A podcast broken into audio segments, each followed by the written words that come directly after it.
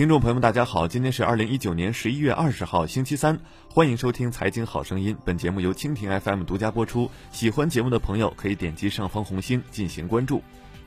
新能源汽车骗补阴霾尚未完全褪去，行业又爆出了一条大消息。日前，裁判文书网公布一则刑事判决书，显示。上海新能源汽车数据中心工作人员向某利用职务之便，在过去两年多时间多次收受贿赂，贿赂总计超二十五万元，最终被判刑入罪。随之公布的行贿名单则让人触目惊心，其中行贿方包括了奇瑞汽车、比亚迪新能源等十五家车企，而这些知名企业中不少还是 A 股或港股的上市公司。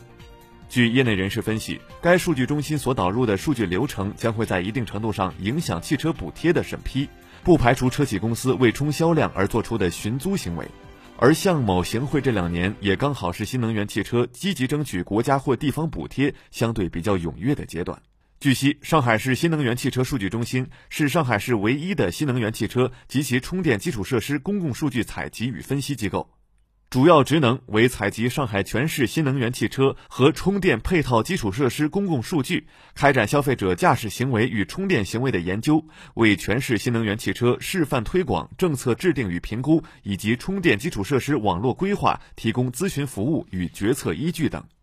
原本这家新能源汽车公共数据中心仅是一家第三方机构。但从新能源汽车的审批流程看，数据中心的新车数据接入，则是上海市对新能源汽车进行备案的基本要求。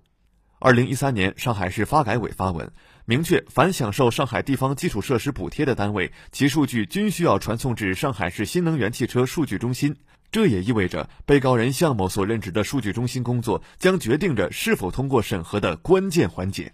向某利用职务之便收受贿赂，仅是冰山一角，其背后曝光的汽车企业集体行贿事件却令人触目惊心。据一位汽车企业内部人士向记者透露，企业要在上海地区卖车，就需要在该中心进行车型数据接入登记。他同时认为，十多家车企参与其中。同时，也有汽车行业人士认为，对于车企而言，可能部分地方平台要求会高于国家标准，加上行业整体不成熟，容易出现企业向这类第三方机构进行行贿的行为。该人士认为，如果不加快审批流程，车型投放市场将会错过时机，对销售也不利。因此，也就出现了车企向地方平台工作人员寻租行贿的情况。另有业内人士认为，过去上海市一向在新能源支持政策方面更为开放，在新能源推广过程中，并没有设定地方保护，也因此吸引了多家新能源汽车厂商进入该市场。不少大型汽车企业都在上海设立总部公司，并将上海市视为新能源汽车销售的重要区域。